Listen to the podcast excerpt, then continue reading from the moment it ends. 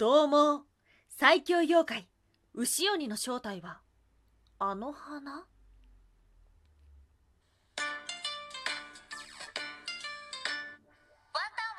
妖怪について知りたい。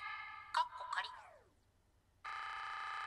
はい、空飛ぶワンタンです。ワンタンは妖怪について知りたいカッコ仮ということで、この番組は普段キャラクター業界で働いているワンタンが日本におけるめちゃくちゃ面白いキャラクター、妖怪についてサクサクっと紹介している番組です。はい、今回は牛鬼、牛鬼なんていう風にも呼ばれています。主に西日本に広まっている妖怪。頭が牛で、首から下は雲だったり、鬼だったり、様々に描かれています。はい、今回はそんな牛鬼について3つに分けて紹介をしていきましょう。最強妖怪、牛鬼とは神獣としての牛鬼とはそして、その正体は、椿。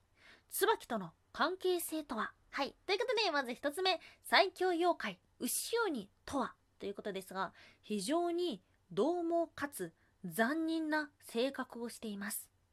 海や滝など水辺に出現して人々を襲う妖怪。うん。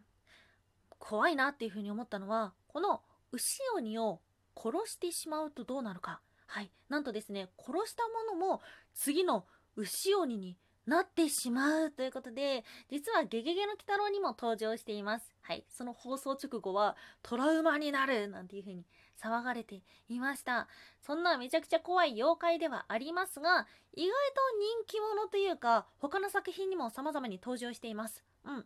千と千尋、ナルト、結城ユナは勇者である。そして、ゲゲゲの鬼太郎。その他にもですね、意外といろんなところで登場している牛鬼。妖怪の中でもかなり最強レベルということで、まあ、知る人ぞ知る、めちゃくちゃ有名ではあるのですが、ちょっとね、姿とか、あの、性格っていうのがバラバラしているので、あ、あれも牛鬼なのかみたいな感じになってしまうかもしれません。はい、今回の二つ目、神獣としての牛鬼とはということで、めちゃくちゃ獰猛で残殺、残忍な性格をしていると言われている牛鬼ですが、和歌山県にはこんなエピソードがあります。人々が牛鬼を恐れてお酒をあげたところ、牛鬼は美味しいお酒につられ、人々を襲うことをやめたということです。さらに一般の恩にその身を犠牲にして人を助ける牛鬼。はい。実はですね、牛鬼がこの世からいなくなるためには人間の犠牲にならなければならないっていうルールも出てきたので、こういうね、意外と情深いというか、そのお酒の恩で自分を犠牲にするっていうのはちょっと意外だななんていうふうにも思ってしまいました。他にも実は祀られている場所があります。はい、今回2つ紹介いたしましょう。まず1つ目、浅草。はい、牛島神社。うん。都内の方とかは聞いたことある方もいらっしゃるのではないでしょうか。ここではですね、撫で牛として新力を残し、えっと、疫病中のご利益があるそうです。そしてもう一つ、愛媛県、宇和島の牛鬼っていうのはですね、祭りも行われていて、悪魔払いとして崇められているそうです。はい。そんな牛鬼の正体、今回の3つ目、その正体は、椿。椿との関係性は？ということですが、うん。実は、牛鬼の首を狩ることに成功した際、それは、よく見ると、牛の頭ではなくて、椿の古根だったというエピソードがあります。なぜでしょうか？一番、そうだな、大きく、あの、たくさん出てきたのは、生息地が椿と同じ。はい、椿も海岸に咲くお花だからということですね。そして、椿というのは、昔から神聖なイメージがある一方、死を連想させるお花でもあります。椿っていうと、その、椿油とか、本当にね、なんだろう、人の美とかにすごくいいものをこう与えてくれるものではありますが、椿は死を連想させるっていうのも聞いたことありませんか？なぜかというと、どのようにお花が散っていくかということです。はい。桜は散る。ボタンは崩れる。椿は落ちる。椿っていうのはですね、お花ごとボロっていう風に落ちてしまって、それで枯れてしまうんです。なので、椿の花が落ちる様子っていうのは、人の死を連想させる。内首により首が落ちる姿に似ていることから椿っていうのは怪話が多いんです。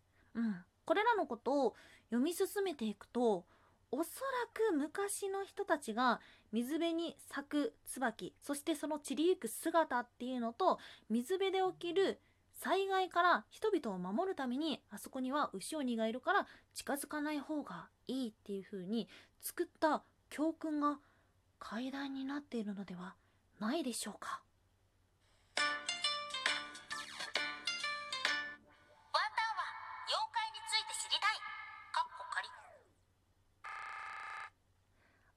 おやすみもいもい。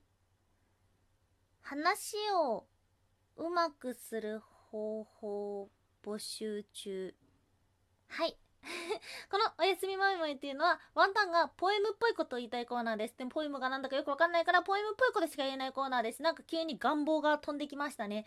なんかあの今音声配信してる人本当にたくさんいらっしゃると思います。実はですね空飛ぶワンタン毎週水曜日にあのー昔ね、ボイシーで一緒に活動していたメンバー3人で生放送をしているんですけども、なんかそこで、まあ、刺激をね、受け合ってる上で、どうやった話をまとめるのが上手くなるのかな、面白くなるのかなっていうことをすごく日々考えています。まあ自分がやってる方法としては、結構さ、そのさ、音声って、なんとなく聞いてしまうことが多いと思うんですね。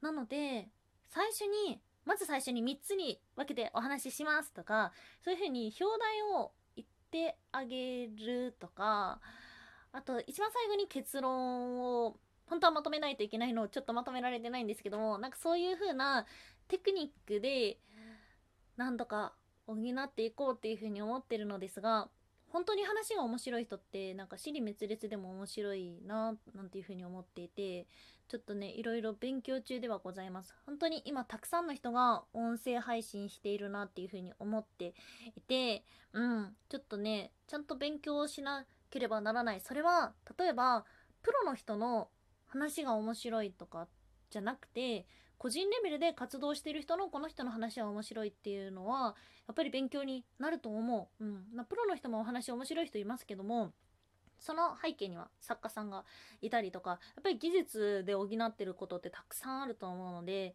なんかその人のパーソナルというか、うん、この人の話だったら聞いてみようっていうふうに思ってもらえるように、ちょっといろいろ模索してるところではございます。はい。ちょっと、この間ね、あの、個人的にもライブ放送した時に、あの、いっぱいコメントもらったりとか、あとは妖怪に興味ある人いっぱいいるなって思って、ちょっと嬉しいなって思ってるワンタンではございます。はい。ということで次回もまたよろしくお願いいたします。以上、空飛ぶワンタンでした。